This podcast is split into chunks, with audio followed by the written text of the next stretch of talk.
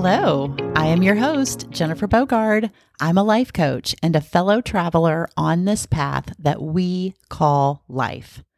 I created this podcast because I've noticed how many of us are sleepwalking on the journey, stressed out, numb, and distracted on autopilot, rinse and repeat. We are meant for more. If you sense that life is supposed to be more than the one you are living today, and you are desperate for a change, but you're not sure how to do it, then stay put because you are in the right place. Every week, I will provide you with a bite sized nugget that will help you to wake up to the life that is calling you. Are you ready? Let's go.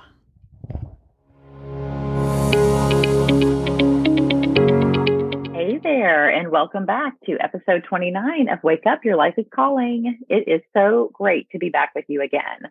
Real talk, y'all. I am having some technical difficulties this morning. So if you are hearing this podcast, then praise the Lord. I have figured it out. Oh my gosh. Okay, so there are some days I have to rack my brain to think of what I want to talk about on here. And there are other times when ideas are just dropped into my head with orders to get this out. And today is one of those days. Perhaps because it's something that I have been kind of grappling with or dealing with so much in my own life. But what I want to talk about today is the idea of releasing to receive. And what I mean by that is we have to make space in our life for the things that we want. And I'm talking about making space physically and mentally and emotionally and energetically so a couple of years ago, I lost some weight and I needed to buy some new clothes. I desperately needed clothes that fit, but I wasn't really confident in my weight loss yet. So I wasn't ready to get rid of all of my old clothes. But the problem was I didn't have any room in my closet for new things. So I just had to part with what I had so that I could make space for new clothes for the clothes that I wanted and needed in the current moment. And I share that because the same premise is true in every area of our life. In order to receive, we have to be willing to release. We have to be willing to release the old in order to make space for the new in our homes and in our closets and in our garage and also in our hearts and our minds. We have to make space for the new and for what we are ready to receive. So in my meditation practice recently, I've been using this phrase, release to receive, as my focus word or words in this case. And whenever my mind begins to wander, as minds do during meditation, it's not a problem. I just bring it right back to this phrase release to receive. Release the thoughts that are intruding on my meditation and any resistance that I might be experiencing to the present moment so that I can receive peace and calm and groundedness and also insight and wisdom, both from the Holy Spirit and from my own inner knowing. You can also use this practice with something that you are worried about or something that is taking up space in your mind. Just begin with a few deep cleansing breaths and bring to mind your source of stress. And then imagine releasing it just like you're releasing a balloon up into the air and watch it float away. And then open your hands to receive peace and calm and knowing in its place. Keep repeating this until you feel peace settle into your body. And whenever you feel stress around the subject return, no matter where or when it is, just imagine releasing that balloon and watch it float away. In my dating life, I have always said that I want dating to be fun, but I am not dating for fun. And what I mean by that is I know that I know that I know that I want to be married again someday. So I am dating with intention. I am not in a rush by any means, but I'm very clear on what the end goal is. I generally trust myself to know what I'm looking for in a partner. And so whenever I start seeing someone, I can generally discern pretty quickly if this is a person that I feel aligned with and who I could imagine having a life with. And I've actually been really lucky to meet a lot of men that are wonderful in many ways, but for one reason or another, they're just not my guy. And so I haven't traveled too far down the road with anyone because as soon as this becomes clear for me, I release them because I don't want to inadvertently block my person, my ideal partner, from coming into my life because I am spending my time and my focus and my mental energy with someone else.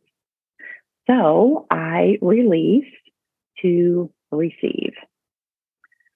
One of my favorite coaches, Tiffany Peterson, says, You don't get what you want in life, you get what you are prepared for.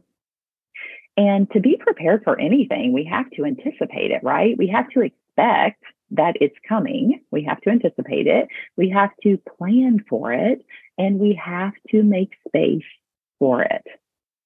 So whether that means cleaning out your closet or your garage or your mind and your heart, what is it today that you want and how are you preparing for it?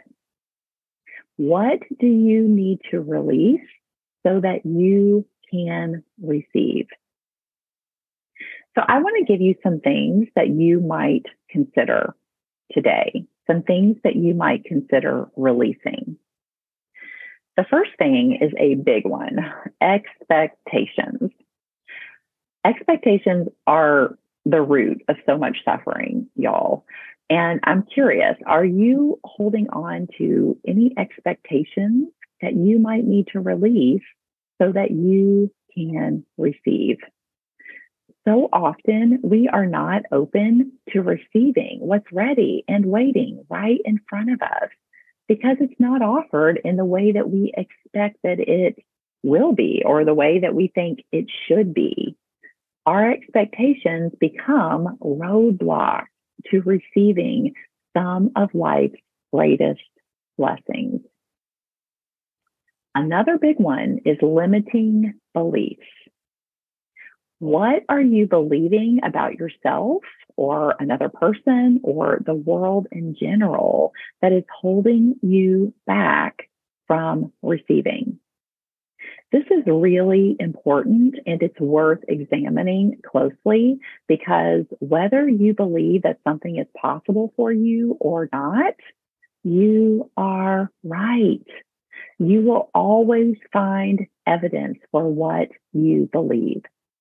So make sure that you are consciously choosing on purpose what you want to believe.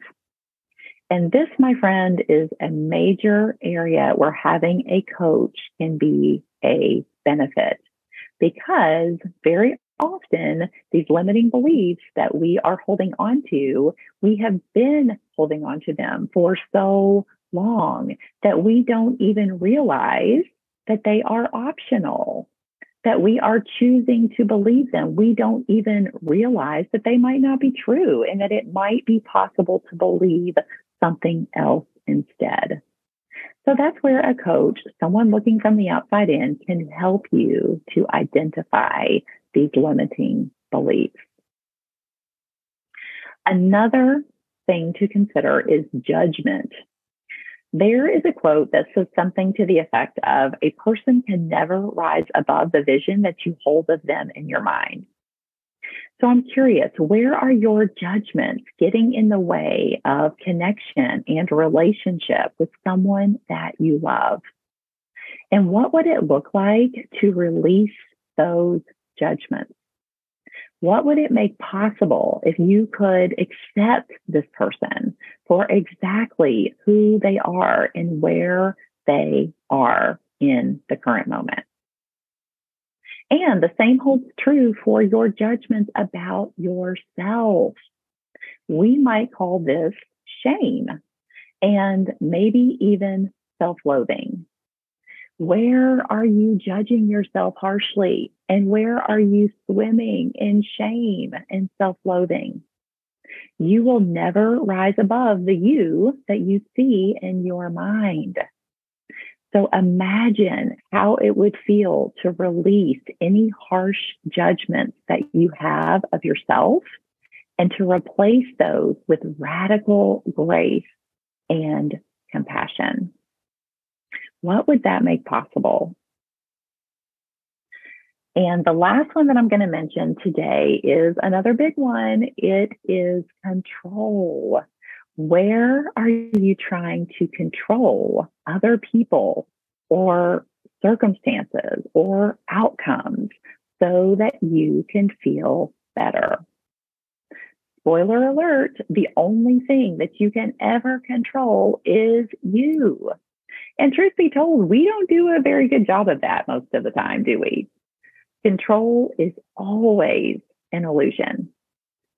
So, what if you just open your hands and trusted that things are always unfolding perfectly?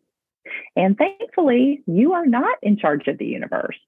And you're not even in charge of your little corner of the world. So you can just relax and trust that you are held and supported and drenched in love always, no matter what. You will be okay. Releasing is an energetic exercise. It changes your state. It changes your biology. You will feel differently. You will feel lighter because you've created space in your spirit and in your mind and in your body to receive. Release will not be a one and done exercise. You will have to practice this.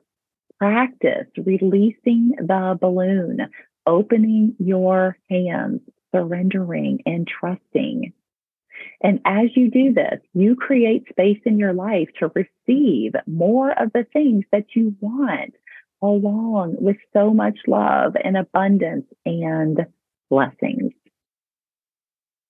So, what are you holding on to that is getting in the way of receiving? What do you need to release? Just think of one thing. What is it costing you to hold on to this thing? And what would releasing this thing make possible for you?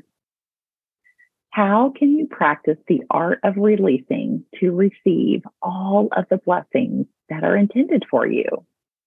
I would truly love to hear your answers. Y'all, like I said, I'm doing the same work real time in my own life. And it's also the work that I guide my clients through regularly. If you would like someone to work through this with you, I would love to help reach out to me at jenbogard.com and we can schedule a time to chat. That is what I have for you this week, my friend. I will look forward to seeing you back here again very soon.